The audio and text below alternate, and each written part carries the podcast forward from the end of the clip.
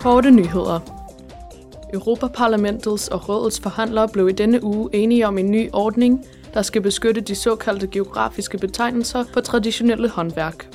Den nye lovgivning vil lukke hullerne i de nationale systemer i EU ved at beskytte den oprindelige kvalitet og tradition for lokalt anerkendte varer, såsom smykker, tekstiler, glas og porcelæn, både i EU og internationalt. I morgen åbner EU-institutionerne i Bruxelles dørene for at fejre Europadagen. Parlamentet vil arrangere særlige besøg, interaktive præsentationer, spil og møder med sine politiske grupper. Europal Radio, Europaparlamentets radio, sender direkte fra Bruxelles fra kl. 10 til kl. 17. Fejringen fortsætter tirsdag den 9. maj i Luxembourg og næste lørdag den 13. maj i Strasbourg. Europaparlamentets næste plenarforsamling begynder på mandag i Strasbourg.